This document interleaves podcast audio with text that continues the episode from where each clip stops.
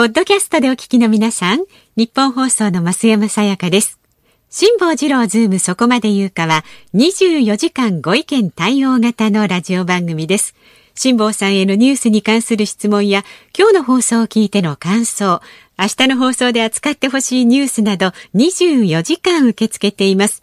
あなたが番組を聞いたタイミングでメールを送って、感想やご意見をツイッターでつぶやいてください。お待ちしています。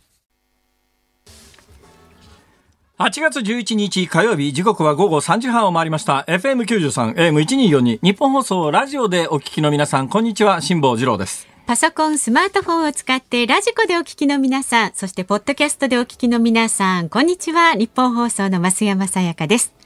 ニッポン放送辛坊治郎ズームそこまで言うか。この番組平日の月曜日から木曜午後3時半から5時半までのニュース番組覚えていただけましたでしょうか？基本的にこの番組はどんな番組かというと、はい、通常キャスターが番組では言わないようなことを口走ってしまう番組ということで昨日も冒頭から謝罪する羽目に陥りましてあえて大変申し訳ございません。で今日も言ってはいけないことを言ってしまいます。これね本当にまずいと思うんだけどこれちょっと今日は言わざるを得ないんだな。わわわわわわわわわわわわ。いやピーっていう方がいいんじゃないでしょうか。あわわわでは聞こえてしまうかもしれませんのでね。えー、あの、生放送でお聞きの皆さん、こう、やっぱりラジオは生で聞くもんですよ。昨日のこの番組は、その後、ラジオ等でお聞きになる方はですね、私の発言の一部が削除されとってなんか削除されるようなこと言ったからです。いや、だから今日はもしかすると冒頭発言を削除されるかもしれないという腹くくって言いますけど、なんと何でいやいや、松山さん今、引きましたね。ドン引きしましたね。ちょっとマイマイクから離れたってね、責任は逃れられないんですよ。あのですね、ここの曲入りするときにですね、はいあのいわゆる裏口から入りますよね、はい、裏口から入りますと警備の方がいらっしゃいますよね、はい、ちょっと待ってください。今紙が一枚増山さんの手元に差し入れられまして先ほど、不適切な発言がありましたというお詫びコメントのラミネートにくるまれた、えー、訂正の定型文が今差し入れられました。これを胸に私は冷静にあの局の裏口のところにですね、はいはい、警備入り口があるわけですよ、うん、その警備入り口では必ず検温というのが行われます、つまりあのの足元の矢印がね、あ置いてあるところにちょうど立つと、えー、目の前のカメラが自動検温してくれて、今日はあなた何度ですみたいなことで、うん、あ緑マークがピンポンって作ったはい入っていいですよって言われるじゃないですか。そこでなんと機械が オレンジ色に染まって、ブザーが鳴って、37.8度です。ええと思って、37.8度、あ、これはあかん。これは無理だと思って、今日は休みだと思ったら警備の方がむっちゃ冷静で、今日も朝からずっとそうなんですよ。ちょっとね、横へずれて、あのー、深呼吸3回してくださいって言って、はいはい。1、2、3、はい、じゃあもう一回測ってください。36度5分。ええーなん。なんだこの37.8度はと思ったら、この暑さで炎天下歩いてくると、もうなんか直射日光受けてくるんで、え髪の毛私まあ普通に黒いもんですから そこに直射日光が当たるとかなりの温度になるらしいですね。あのだからねであれ額のところの温度かなんか測るじゃないですか、はい、そうするとねいきなり37.8度が出たらしくて機械がものすごいけたたましい音立ててオレンジに染まって、ビービー言うんですよ。行々しい音が鳴りますよねあれね。びっくりしました。何が起きたのかと思って。ええー、そしたら警備の方あ今日朝からずっとですってこれもしかすると日本国中で同じようなことが今日起きてるんじゃないですか。今日だって気温外気温が40度近いところありますよね、はい、今、日本放送のこのスタジオ内の温度計は36度ですが、うん、それでも36度って多分これはあのこういう時の温度計って基本的には直射日光当たらないところで測ってますから、はいね、だから直射日光当たってるところでは軽く40度超えてたりなんかするわけで、はい、そこを歩いてくると40度表面温度体の表面温度40度超えてるとそりゃ日本中の機械がビービービービー言い倒すという大変な騒ぎになってんじゃないかと思ってですね。いや驚きました。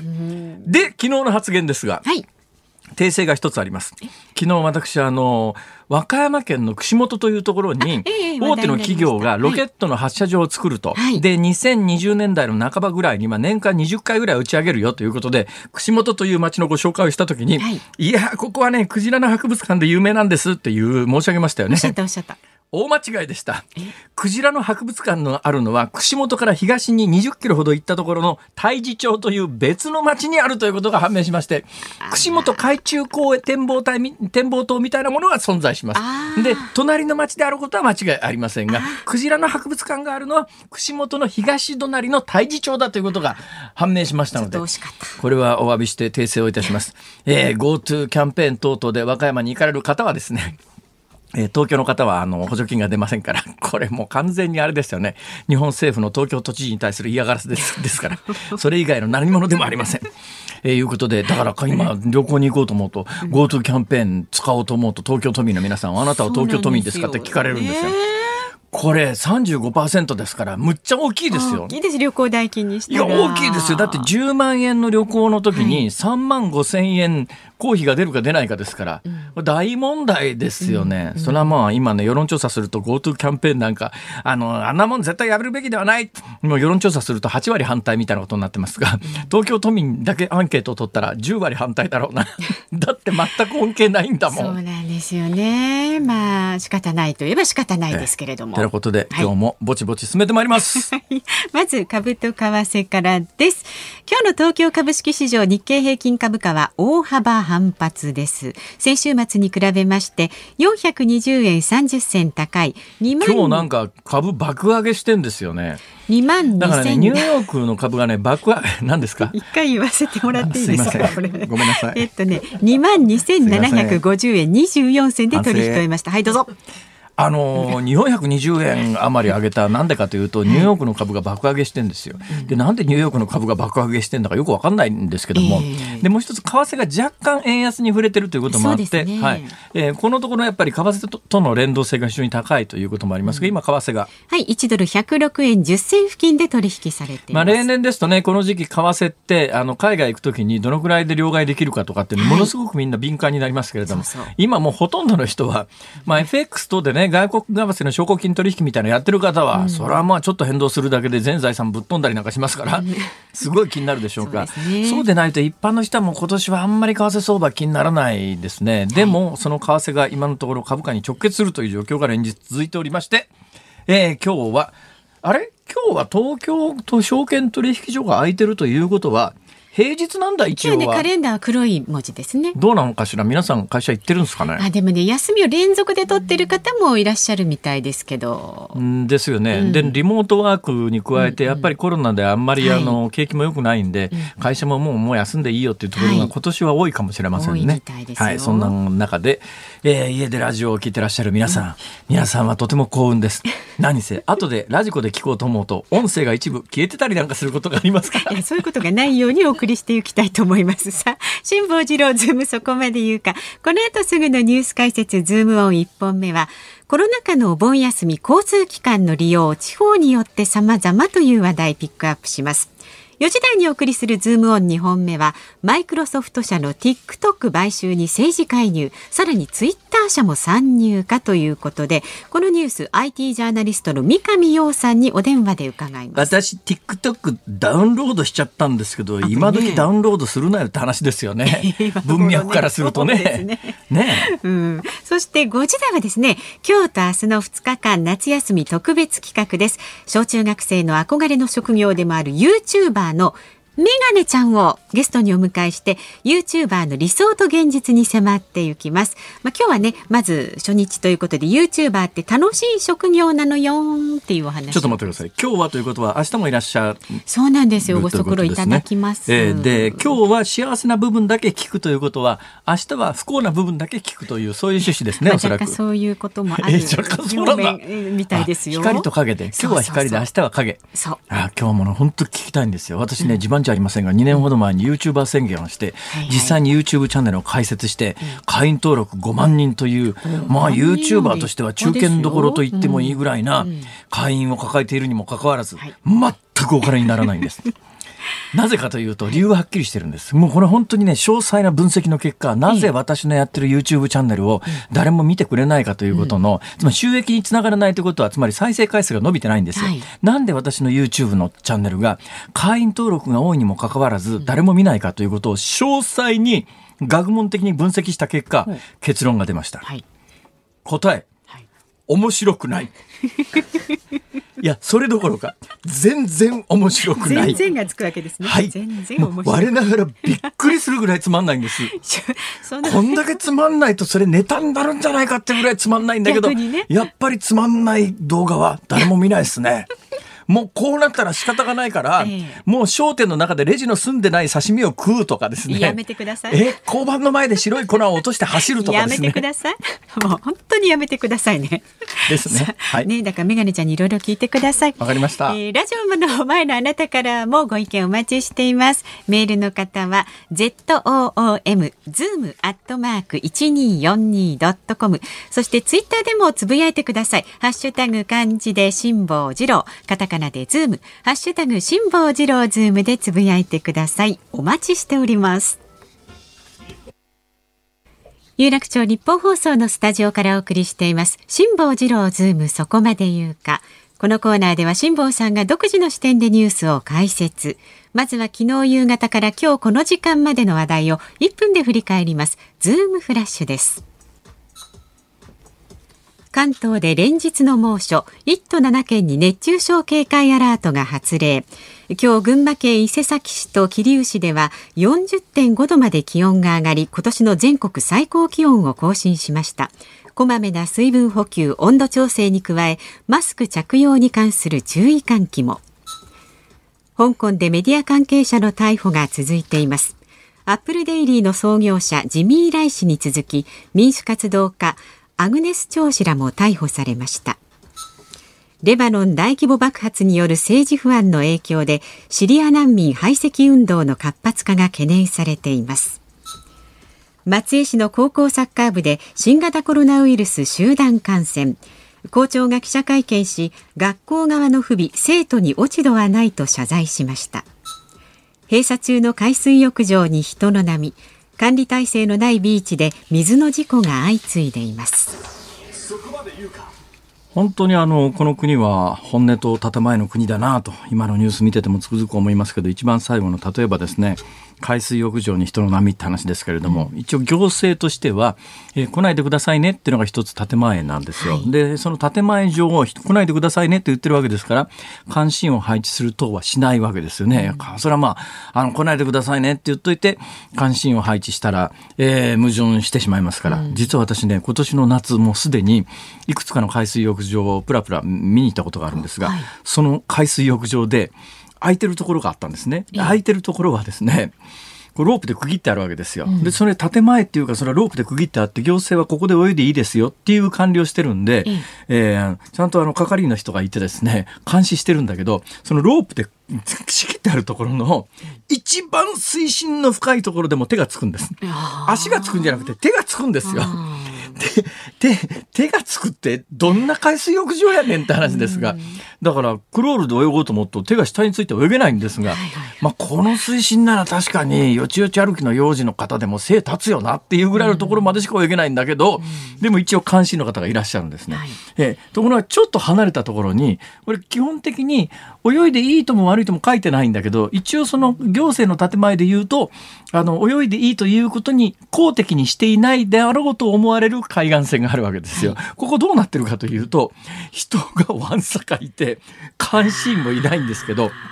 これはだからいわゆる自己責任ってやつなんですね。じゃあそれがあまりに極端で、基本的には大原則として自己責任ですよ、気をつけましょうね、というようなことに日本だとならないんですね。だから行政は責任取らされるのが嫌だから、そこはあのうちの管轄じゃありませんから、事故起きても関係ないですよ。ところがその事故起きちゃ絶対いけないっていう市が管理してるようなところは、もう絶対事故が起きないだろうっていう、いや、それちょっとと締め付けすぎじゃないの？よくありますよね。海外のグランドキャニオンみたいに日本だったらこんな危険な崖は放置しとかずに必ず柵を作るよね。だけど、あのアメリカのグランドキャニオンに別に柵があるわけじゃなくて、そんなことしたら観光資源としてぶち壊しになりますから、基本は各自の責任でやってくださいね。ハワイの海岸線だってそうだよね。うん、ハワイの海岸線でワイキキビーチでこっからここまで泳げますなんて看板ないよね、基本的に。でも24時間監視員がいるわけじゃないけれども、泳ぐ人は自分の責任で、だけど事故が起きたらあなたの責任よっていうのは徹底してますから、みんなそれなりに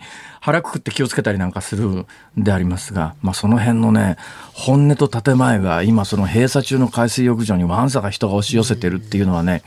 ものすごい象徴的な話かなっていう感じはしなくもありませんけれども、その前の前のニュースで、ちょっとやっぱり香港中国共産党政権は本気になってきましたね。やっぱ本気で香港は潰すつもりですね。だから自由と民主主義一国二制度の象徴であった香港ですけれども、もう中国にとっては深センであるとか上海であるとか経済成長が著しいので、今まではやっぱり香港というところは中国全体の経済の牽引者としてどうしても温存しときたかったんですが、ね、でもそれを温存することによって逆に一国二制度民主主義だとか自由だとかっていう声が国境、まあ、国境ってあった一つの国ですから、うん、国境という言い方はあのふさわしくありませんが深センのところに境がありますよね。はい、でその境を越えて中国本土に帰って入ってくるリスクを考えたら香港の経済的地位を潰してでも、うんやっぱりあの今の香港の一国二制度は潰してしまわないと、やっぱり中国本体の政治に影響を与えるというそっちの方が勝つ。まあ、上海と、えー、深センその他の経済発展したために相対的に中国の中における香港の経済的地位が下がったんで、もうえあの香港の経済を維持するというよりは香港の今の自由や民主主義というのの目みたいなものが中国今の共産党政権にとっては、うん、まあ、あの強大なもしかすると敵になる可能性があるまあ、その目は早めに積んでおこう積んでおこうというこの動きがもう本当にはっきりしてきました。私は何回も番組であの日本語が大変お上手なんでね、はい、えー、彼女すごいですよ周庭さんっていうのはね。ね。23歳ですけれども、はい、彼女23歳で別に日本で生まれて育ったわけでも何でもないのに普通に日本語で会話ができますから,、ね、だ自分が23歳の時の語学旅行を考えた時に、うん、この人すげえとつくづく思うんですが、はい、えー、彼女はついに逮捕と。で逮捕されるのはもう見越していたみたいですけれども、だから逮捕されそうな人でもうちょっとあのいろいろ動ける人はもうすでに海外出てる人は結構いますけど周庭、さんは、まあ、ある意味最後まで残って逮捕される道を選んだということなんでしょうが。はい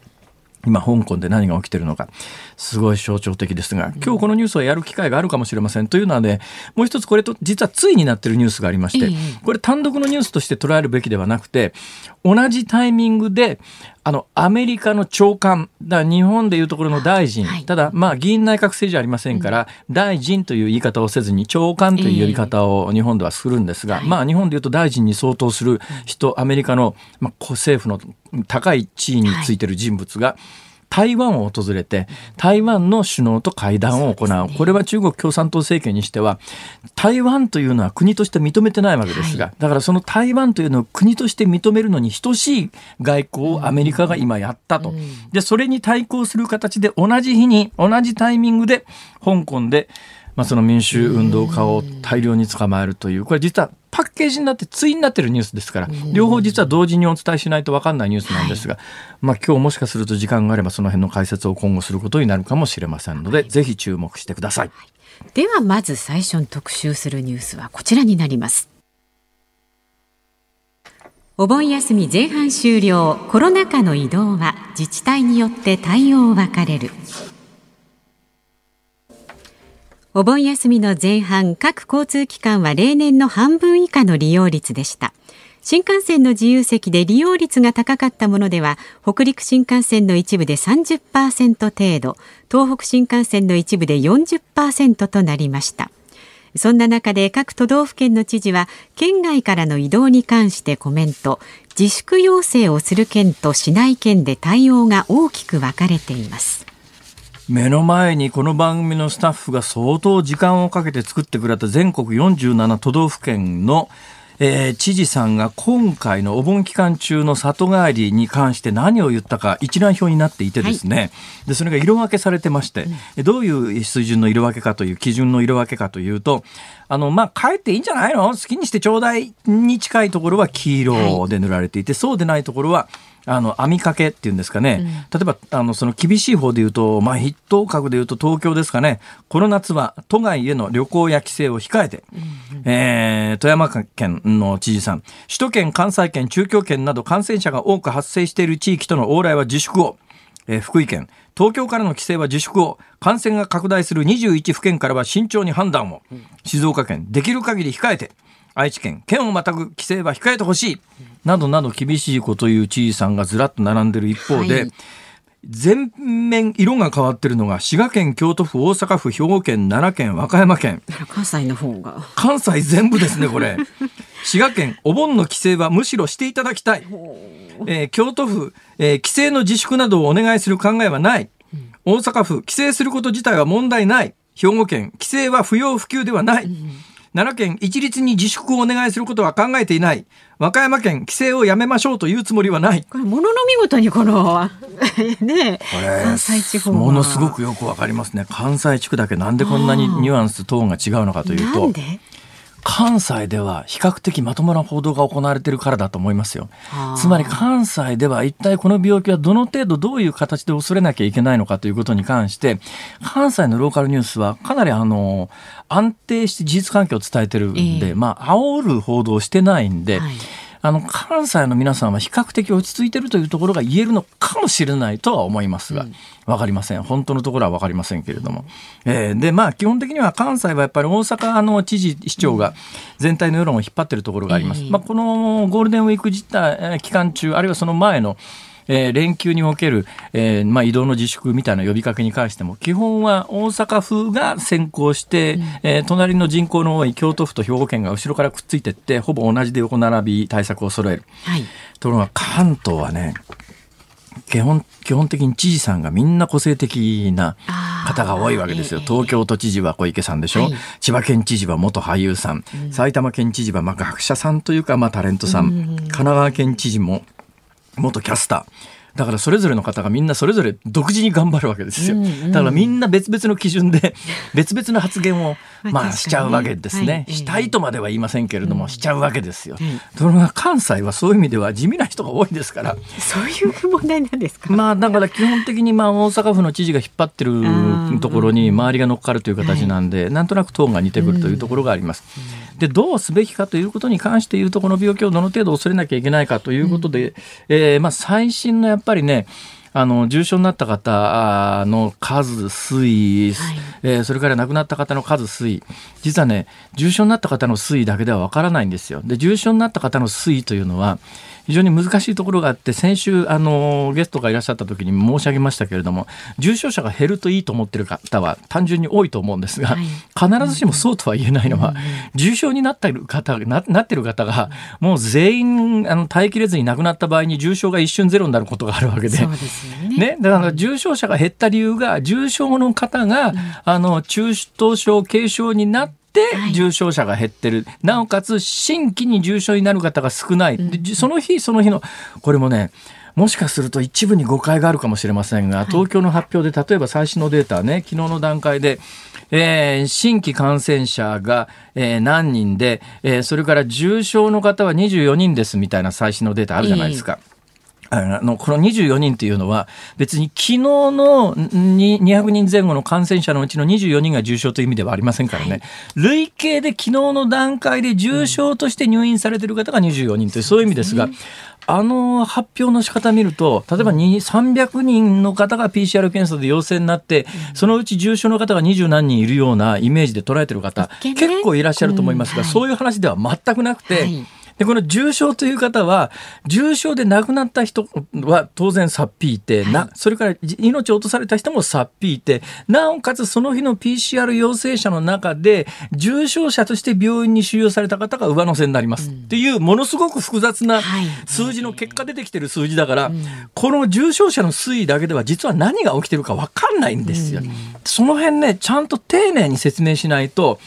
あの今何が起きてるかって誰もわからない状況なんですが、知事も発表しながらそれ分かってんのかなっていう感じが正直するんですね。重症者という数字の持つ意味すら実は正しく報道されていない状況の中で、多くの都民の皆さん、住民の皆さん、国民の国民の皆さんは、今何が起きているかということを、あの、正しく把握できていない、正しく把握できていない状況の中で正しい判断なんかできるわけないだろうということで、この番組では、えー、よその番組では扱わないそういう細かいデータを探し出して、はい、徹底的にお伝えしていく、そういう番組でございます。ズームをこの後4時台にもお送りします。8月11日火曜日時刻は午後4時を回りました。辛坊治郎と。ニッポン放送増山さやかでお送りしています。辛坊治郎ズームそこまで言うか。ご意見ご紹介しありがとうございます。パリからですよパリ。パリから？パリから？パリにお住まいのねレイコさん64歳女性の方。はい。毎日パリで拝聴させていただいております。ありがとうございます。あれだけマスクを毛嫌いしていたフランス人がほとんどマスク着用。ええ最初は公共交通機関利用時だけでしたがそれが密閉空間はすべて着用、まあ、レストランとかね美術館など。で昨日は何々区の何々通りはマスク着用と細かく指示が出ました。セーヌ川沿いの通りとかシャンゼリゼ通りとかレアールなどなど。でもちろんしていない人は警察に見つかると罰金になります。そうなんですよね。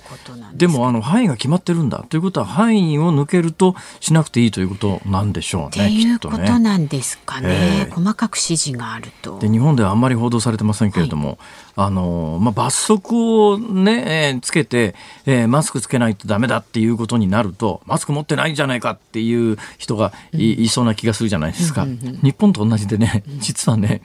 国民に確か2枚ずつかなマスク配ってるんですよねフランスも、ね、はい、実は似たような政策やってる国はあるんだけど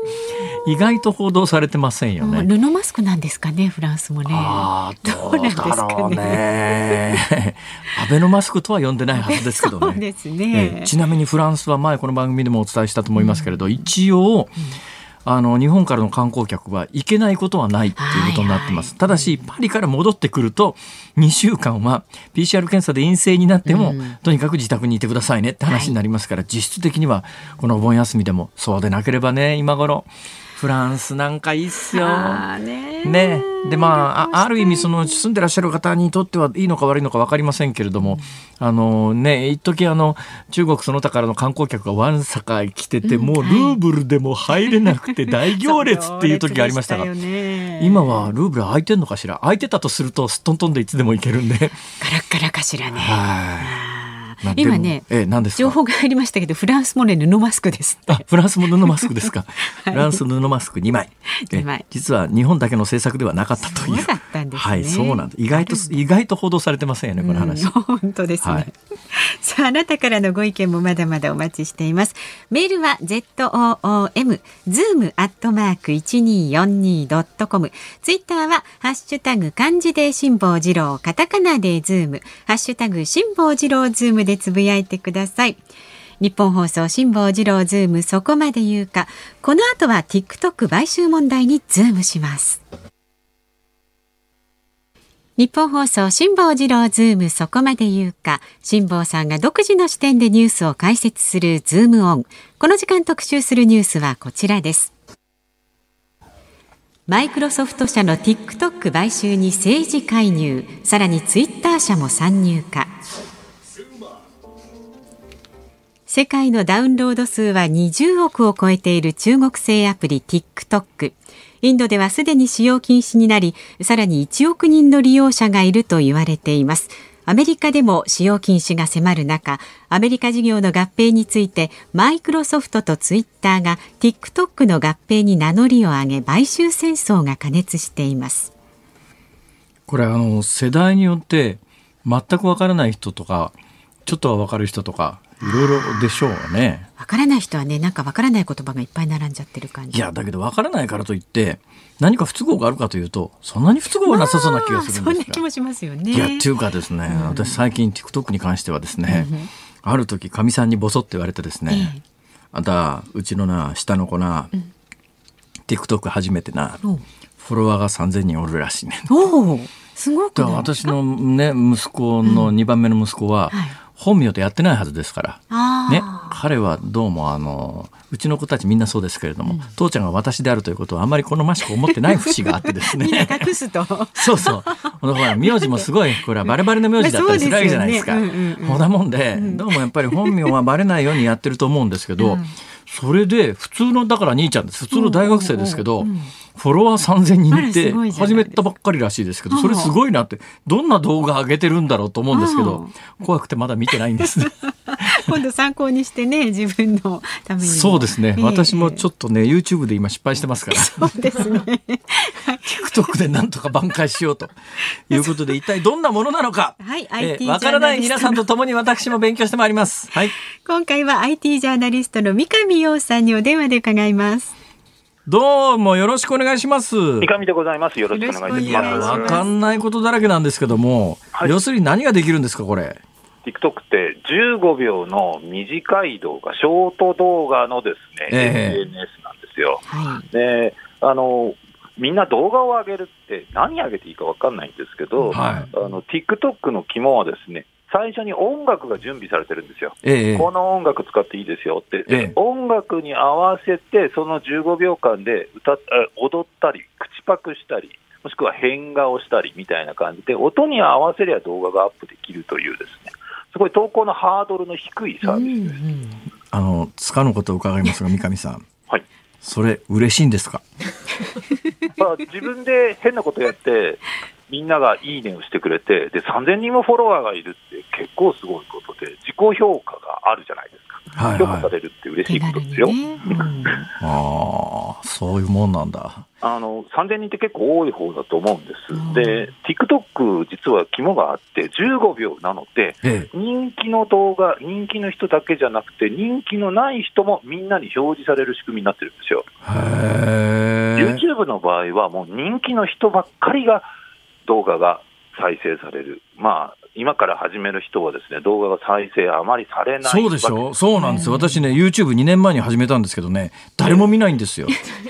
本当にですね、なかなか有名な方でも伸びないんです、ね、そうでしょ？私なんかね、それなりに知名度あるのにね、はい、動画誰も見ないんですよ。それやっぱりですね、YouTube を見てる層にリーチしていなくて、そういうことですね。おっしゃる通り。YouTube を見てる層っていうのは、それこそヒカキンさんとかはじめ社長。とか、そういう方々。で、そういう方々とコラボ、一緒に動画を上げてって有名になっていくっていうのが、テレビのタレントさんの上等パターンだったりしますね。なるほどね。で、TikTok は15秒なので、その人気のない、全くゼロから始めた人でも、いいねがいっぱいつくので、それこそちょっと面白い動画を2、3本上げると、すぐに3000人のフォロワーが来るという、まあ、無名な人でも活躍できる、ね、なるほど、なるほど。それで若い人に人気なんだ。だから今から YouTuber になろうと思うとなかなかあれだけども、TikTok、TikTok やる人は TikToker とか言うんですか？なんなんと TikToker です。お、TikToker でいいんだ。当たったし当たった？YouTuber に対して TikToker。当たった。当たったって。それって、あの、YouTube みたいに何か収益構造みたいなものが上げてる人にもあるわけですか？基本的にはないです。ないんだ。はい、あの有名になると、この商品を見せてくださいみたいな企業タイアップは結構つくので、なるほどね。TikToker のアメリカの一流どころはですね、ええ、年間5億円ぐらいの収入があるとマジですか、はい、それすごいっすね。すごいと思います。えー、で今、これがこんだけニュースになってるのは、要するにトランプ政権がもうアメリカ国内では TikTok は認めないと、閉鎖するみたいな話をして、だったらもう、はい、あの、打ちまおうかみたいな TikTok 側も、で、アメリカ企業が今買収に乗り出してるっていうところまでが報道されてるところなんですが、まずよくわかんないのが、そういうまあ15秒の若い人が中心に動画を配信するっていうか、アップロードしてみんなに見てもらうサイトが、アメリカの国益にどうして結びつくんですか？基本的にはですね、あのまあ、言い方あれですけど、イチャモンに近いところはあります。あ TikTok 自体は実は収集する情報っていうのは事前に公開してます。位置情報を取りますとか、電話番号を取ります、で。それ以上の情報をあまり取ってないんですね。なるほど。で、さらに中国の、まあ、国からの干渉があるでしょうと。中国は国家情報という法律があるので、企業から情報をこう吸い上げることはできるわけです。でもそれをさせないために、実は TikTok の親会社、バイトダンスっていう会社は、中国国内のサービスと中国国外のサービス、完全に切り分けてます。ほうほう中国国内は Doin という同じアプリです。はいはい、名前を変えて全く相互に乗り入れのない TikTok というサービスを使って、えー、なので大丈夫なはずなんですけども、えー、やっぱりですね、ティーンエイジャーが急に中国のアプリをみんな使い始めてると、アメリカのおじさん、おばさんたちは何これ気持ち悪い、大丈夫なの、中国、情報取られないの？っていう割に、イチャモンが一番最初にあると思います。なるほどね。なるほど。心情的なものが非常に強いと。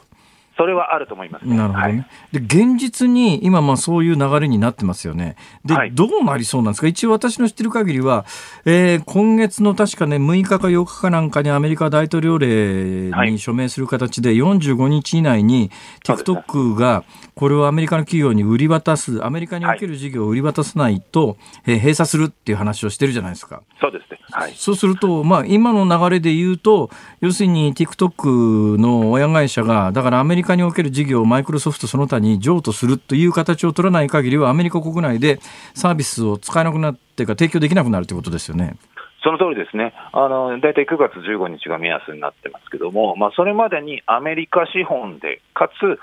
中国と全く切り離された形で独占的にできるならば OK にするよ、そうじゃなければ禁止にするよと言ってます。で、これは今言ったように、TikTok に特別な問題があるわけではあまりないので、ええ、実は中国の他のアプリも対象になってます。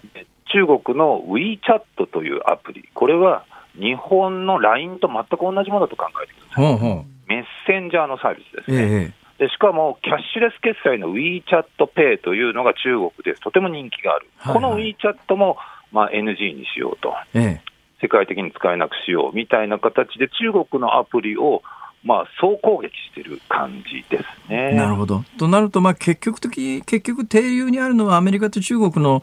まあ、世界規模の覇権争いの中で、はい、えー、今まで、まあ、あの、アメリカでもまあ100円ショップに近いものはありますけれども、そういうところの商品は中国のもので溢れ返っているというのから、はい、やっぱりデジタルの世界でもやっぱり中国の進出が激しいので、このあたりで歯止めをかけとかないと、まずいぞっていうところが停留なんでしょうね、きっと。おっしゃる通りだと思います。あの、米中の、まあ、摩擦が今回あって、その摩擦の、まあ、肝として IT の分野で TikTok が、まあ、スケープゴード的にされている。で、1年半前には米中貿易摩擦がありましたけども、はい、あの時は 5G のファーウェイがやり玉にあっ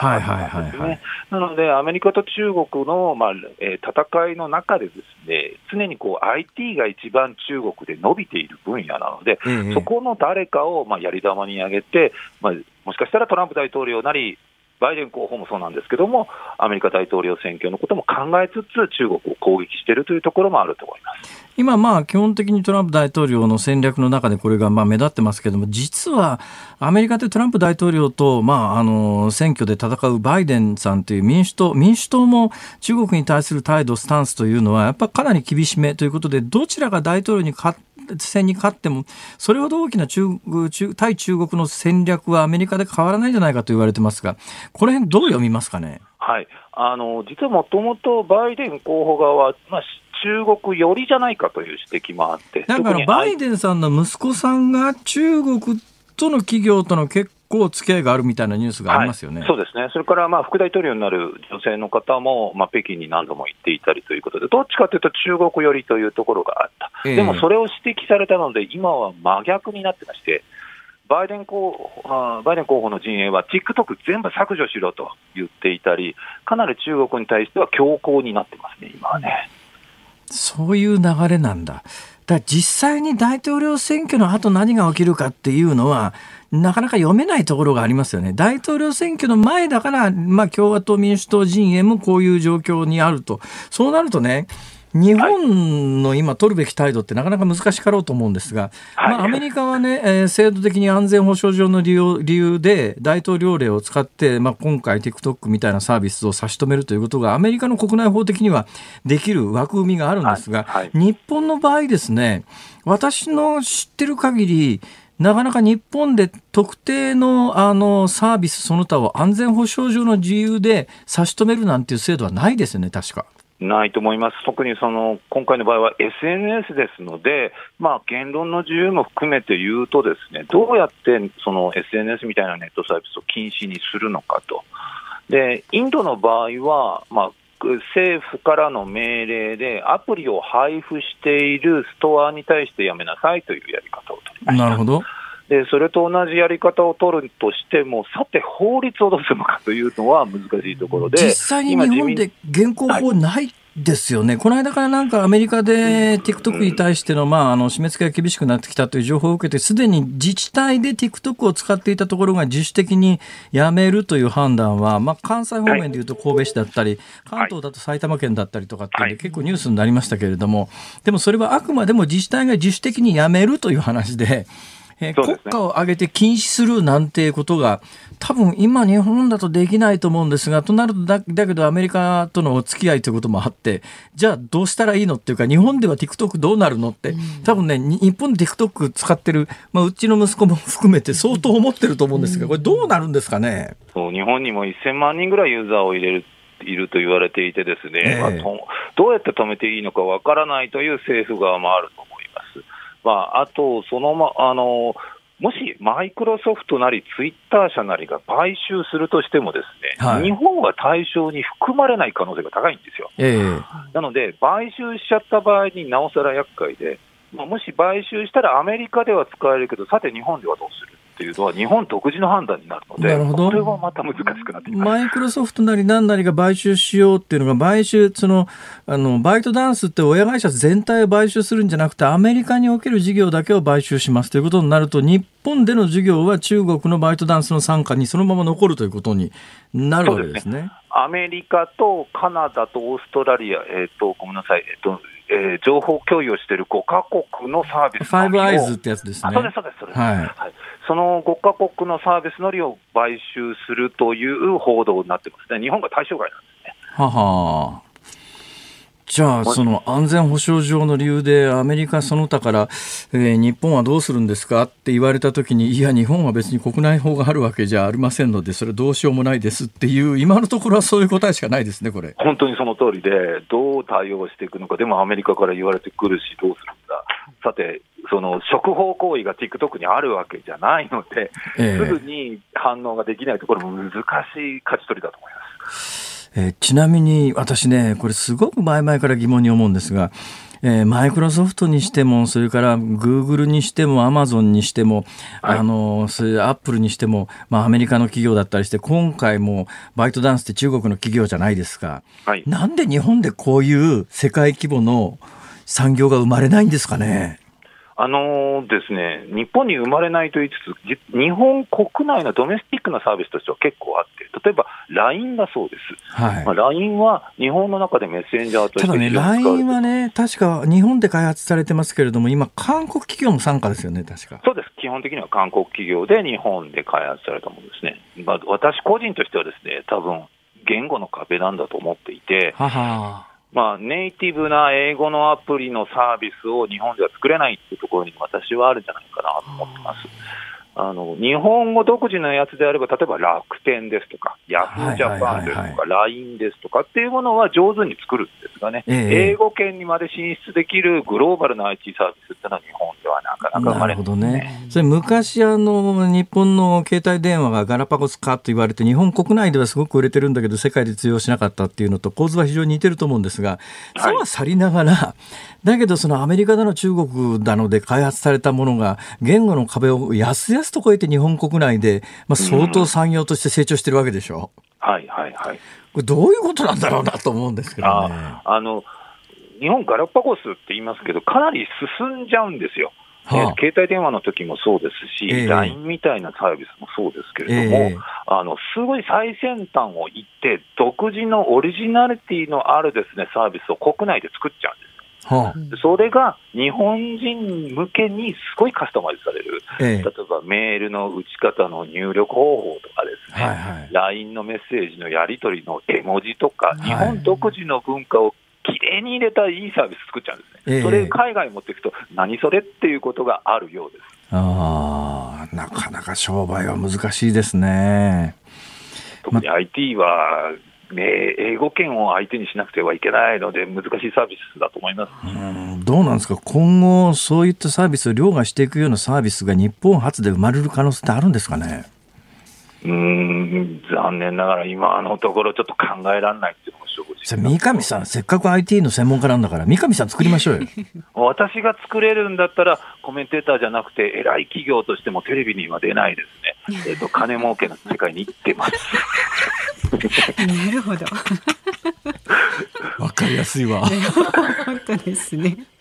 いやいや、よくわかりました。あり、ありがとうございました。ありがとうございました。ありがとうございました。IT ジャーナリストの三上洋さんにお話を伺いました。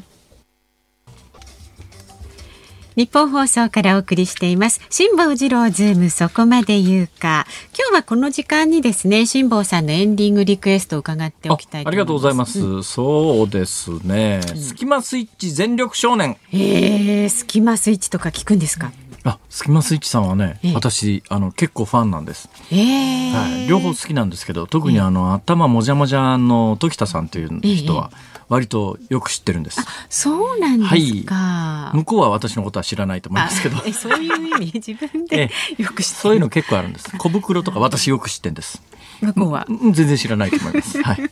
片思いな感じですね。ええ、そうですね。え全力少年はい、全力少年で。はい、お願いいたします。えー、メールご紹介します。えー、今度宮城県仙台市からいただいていますね。くんちゃんさん59歳。ありがとうございます。私教員をしています。やっと夏休みです。ああそうですね。世間から先生は夏休みがあっていいよねなんて言われますが公務員ですから仕事しています。職員室では放課後になると今日は何人感染者が出たなんて話題で持ちきりです。あらま。ノリはワイドショーと同じ。ありゃりゃ。情報リテラシーとは何ぞやと教える立場のものからしてこうですから最近ブラックと言われなり手もいなくなりこの国の将来は大丈夫かと思う今日この頃です先生、ね、いやいやそんなことないですよ。やっぱりね先生というのは日本の未来を支えるあの本当に大切なお仕事ですから。そう言わずに頑張ってください。あの期待しております。うちの子はもうあの自慢じゃありませんが3人とも全員小中学校公立ですから。そうですか、はい、もうちょっと意識して公立に入れたようなところがありましてね、私も高校まで公立で、はい、やっぱねあのーまあそれ私立をやってらっしゃる方には大変申し訳ないですけれども、うん、やっぱね公立の方がい。ろいろな友達が、はい、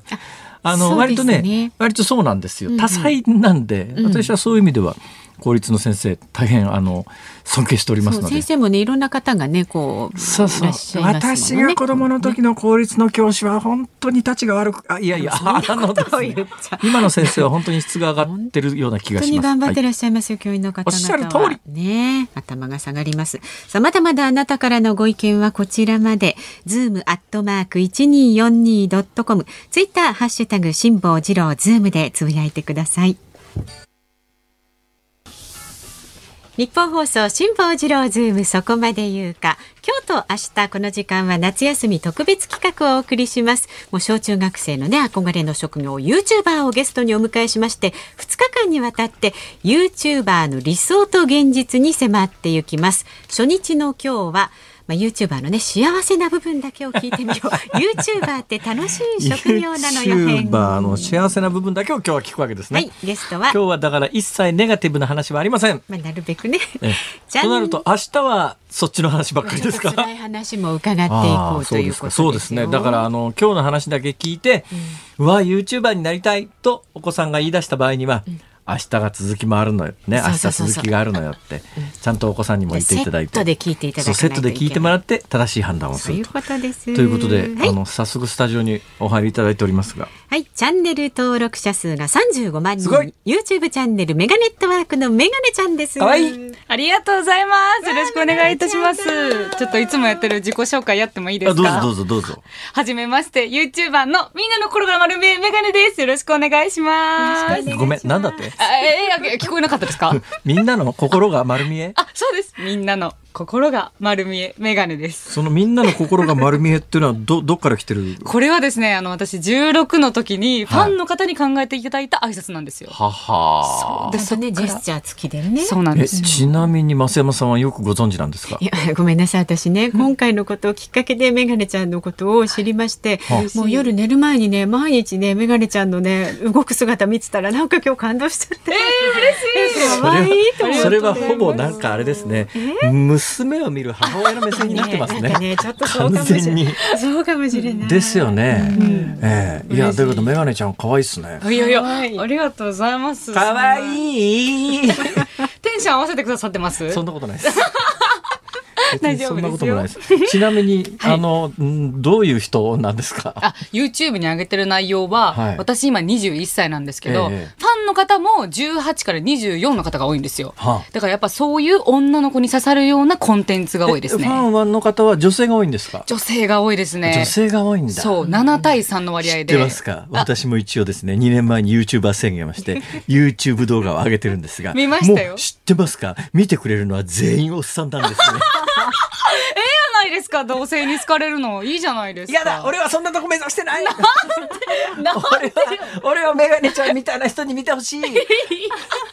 それはと。ころが見事に見てくれないんですよ。いや確かにでもあのチャンネルを拝見させていただいたんですけどもすごいこうなんだろう。つまんないでしょ。違う。あの正直に申し上げますと、ええ、女性にはあまり面白くないかも。だよね、ね、いやそれがね男性にも面白くないんですよ、うん、そんなことないです。そんなことはないですよ。全然面白くないんですねこれが。そんなことはないですから。えまあいいや。私の話はともかくメガネちゃんが、はい、えー、YouTuber になっていくいきさつをちょっと根掘り葉掘りまず聞こうと思うんですけど何がきっかけで出雲からどうどうして始まったんですか？私もともと14の頃から舞台女優になりたかったんですよ。中学生。そうです。どちらがご出身？えっ、と大阪です。大阪のどこですか？え東住吉区って知ってます？東住吉区。知らないですよねいや知ってますよ。え本当ですか？東だって私大阪ですから。ね、そうです、ね、大阪って何個あるか知ってますか？大阪って区の数がいくつあるか知ってますか？東京は二十三区でしょ？うん、大阪はね区が二十四あるんです。一つ勝ったね。だけど東京の23区とは意味が全く違うんです。東京の23区は東京の人でも認識してません、してないかもしれませんが、一つ一つが独立したじじあの自治体なんです。よくあの住所書くときに、区市町村って書いてあるじゃないですか。ね、区市町村。あの時の区に大阪の区は該当しないんです。あれは大阪市なんです。大阪市の名前だけの区なんです。東京は区市町村というそれぞれ議会がある独立した自治体なんですが、はい、大阪には24区がありますけれども、これは大阪市の単なる住所であって、いわゆる東京の区とは全然違うもんなんです。え知らんかった。知らんかったでしょ？知らんかったです。いや、ここが実はいわゆる大阪都構想の本質なんですが、この話をしだすと、はいはい全然別のネタになっちゃいますから。それ YouTube で上げたらええやないですか。いや、それはわかるんですよ。僕はね、だからどうやったら回数稼げるかは分かってるんです。ニュースの解説上げるのが一番なんです。だって知ってますか、私の言う上げてる YouTube って必死になって努力して動画作ってるのに、数千回とかしか回らないのに、このラジオのオンエアを違法に録音して上げてる YouTube が何万回も回るんですよ。おかしいでしょ、これ。そういうもんなんですよ。うわ、そういうもんなのか。そうか。いや、それはいいんですよ。14の時に大阪の東住吉で、舞台、舞台女優そうです。舞台女優を目指した中学生。そうです。可愛らしい、えー、メガネちゃんは、その後どうなったんですか？で、そのまま、東住吉高校芸能文化科っていう古典芸能そんなのあるんですか？そうなんですよ。あの、全国で珍しいけど、確か聞いたことがある。あ、本当ですか？公立高校で大阪で芸能科があるってすごい話題になったんですよ。落語家さんが市長になった時に出来上がったその科なんですけども、そう、そこで、その東住吉高校芸能文化科に出会い、そこから私、もともとコンビで YouTube やったんですけど、うん、元相方に出会います。高校で。はい、完全なるスカウトで。絶対あなたは面白いから私が絶対あなたを有名にしてあげるって口説かれて。口説かれて。そう。同級生に。そうですそうです。その今同級生何してる？今その同級生はファッションデザイナーをやってます。ファッションデザイナー。はい。かっこええやん。かっこええでしょ？名前の響きだけは。中身もかっこいいですから。あそうですか。そうなんですえほんで？で1年間一緒に活動するんですけど高校2年生になったタイミングで割と結構進路とかも意識し始めて、お互い YouTube をずっと一緒にやるのは違うんじゃないかっていう話になるんですよ。ええで、そのタイミングでお互いもう一回やりたいことを考えたら、私はやっぱり舞台女優とかお芝居したりとか、前に表に立ってやること、やることをやりたいと。でも彼女は裏方に回って服作ったりとか、何かをディレクションしたりとか、そういうことがしたいんやっていう話し合いになって、高校2年生の冬頃に解散します。はい、えー、ちょっと待ってください、ね。はいはいはい、じゃあ一番最後、そのコンビでやってる時の、はい、YouTube のチャンネルの名前は何だったんですか？フォッサマグナーズっていう。フォッサマグナーズ？あの、数学の時間の時に、なんかなぜか社会の話をしてて、あの、フォッサマグナってわかりますか？わかります。あの、第一高線、じゃあ第一高体ですね。そうそうそうです。はい、なんかフォッサマグナってめっちゃキャッチーやんな。っ て話になって、それでええやん。それにしようや、YouTube の名前ってなって、でも2人やから、フォッサマグナーズにしてて。ほう。それでどのぐらい回ったんですか？あ、それがね、チャンネル登録者数が20万人の、1個動画がバズって、それが200万回再生ま、な、どんな動画がバズったの？これも、あの、コント動画なんですけど、あの、よく、女の子って、なんかデートする時とかに、もしかしたらなんかあるかもしらへんと思って、あの、下着の色を変えるやないですか。なんかもしかしたらあるかもしらへんみたいな。わかわかります？まあまあまあまあまあ。それ答えてくんないな。あの、遠遠いね、あの。私もいつでも何があってもいいように、パンツの色は毎日。わかりますよね、パンツ毎日洗濯したやつ履いてます。なるほど。なんか、それを下着ではなくて、うん、その乳首が取り外しできたら面白いんじゃないかって話にめっちゃ盛り上がっちゃって、当時、16歳の私たちは、それめちゃくちゃ面白いじゃんってなって、その、最後の最後まで、その下着やと思わせといて、実は乳首が取り替えれるんだよっていう大オチをつけたって動画が200万再生いって、そう、そっからめちゃめちゃ登録者が増えていって。ああ、それか。なるほどな。そうなんですよ。なるほど。首か。じゃ 乳首かじゃないんですよ。乳首でバズったみんなバズるんですよ。違うんですよ。そうじゃないんですけど。そうじゃないんだ。もうほんほんとその時はブルーオーシャンで、なんか女の子二人組とか、なんかコンビでみんなでやってるみたいな感じで、うん、そのなんてグループで面白いことをしてる YouTuber さんがいらっしゃらなかったんですね。結構みんな一人で、例えば商品紹介であったりとか、はい、なんかなんやろうな、ちょっと過激なことやったりとか、そういう方が多かったので。20万人会員で、はい、その登録者数で200万回ったら収入もそこそこいくよね。いや、まあまあ、それがね、まあちょっと、まあ、ありがたい額を。高校生としてはとんでもない額になってるよね。まあまあまあ、そうそうですね。最高、その当時の月収でいくらぐらい？言言うでもいいんですか？いいですよ。いや、よければ。いや、もう、え、か書いてもいいです？よ。書いてもいいですよ。はい。全然構いません。マックス、マックス読み上げませんから。読み上げ、大丈夫です。絶対読み上げない大丈夫、大丈夫。フリ、フリじゃないですよももちろん、もちろん大丈夫です。私は、私はそんな嘘なんかつきませんから大丈夫です。はいはい。気をつけてください。これ、まあ、これぐらいですね。お中学生の時に高校生あ、高校生の時に。月収で？それ折半折半じゃないです、一人。一人？マックスめちゃめちゃ YouTube 頑張った時期、ね。えー、具体的にあの金額は申し上げられませんけれどもうん車が買えるかもしれないぐらいでもでもでも今今今聞いてください。今私本当もう明日またいっぱい話すんですけど YouTube だけやったらこんな感じになってるんで YouTube でだからマックスに比べると桁が一つ変わるかなあらあらあらなるほどね。明日はぜひこっちの話をしたいな明日も来ていただけるわけですね。わ、はい、かりました。と思っております、えー、いうことではい。今日は可愛い可愛いメガネちゃん。は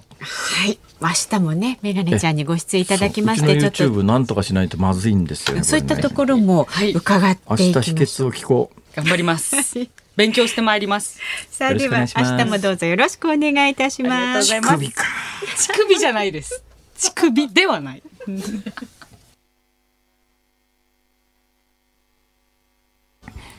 お送りしているのはスキマスイッチで全力少年であります。はい、私。え、そうですね。もうあのもうそろそろ来年ぐらいになるとですね、まあジャンルで分けると。えー、いわゆる一つの高齢者ということになりますけれども、まあでもね私ねつくづく最近思うんですよ、はい、私若い時とか子供の時とかっていう、うん、ある程度の年になったら世の中が正しくっていうかちゃんと見られるような風になって、うん年とともに成長していけるんだろうなとなんとなく思ってたところがあるんですが、自分がこの年になってつくづく思いますけど、人間は年を取るだけで進化する動物ではなさそうですね。そうなんですはい。どうも、どうもなかなかね、それ論語みたいにね、四十にして惑わずとかね、はい、えー、いくつにしてあの、心の欲するところに従いてのりを返すとかいろいろあるじゃないですか。そうは簡単にいきゃしないんだよということがね、よくわかりましたんで、もう仕方がないので、もう私はもう死ぬまで全力少年でいこうと。はい、そういう趣旨でございます。なるほど。えー夏休みの今あの決意を新たにしております。はい、えー、今夜の日本放送ショーアップナイターは今日は DNA 対阪神解説が佐々木和弘さん、実況日本放送清水久志アナウンサーでお送りします。で、明日朝6時からの飯田浩二の OK 工事アップ、コメンテーターは数量政策学者の高橋洋一さんです。取り上げるニュースは今年で日光事故から35年、そしてふるさと納税新制度で申し込み手続きが開始などになってそうですね。明日まだ水曜曜日で、あさって飯田君が登場してくれる、ということになっておりますが、明日は今日に引き続き、先ほどのむっちゃ可愛い YouTuber のメガネちゃんに来てもらうことになっておりますが、乳首の続きの話を、ね、乳首乳首ってうるさいんですか？聞いてみようと思います。辛、坊、治郎ズームそこまで言うかここまでのお相手は辛坊治郎と松山さやかでした。また明日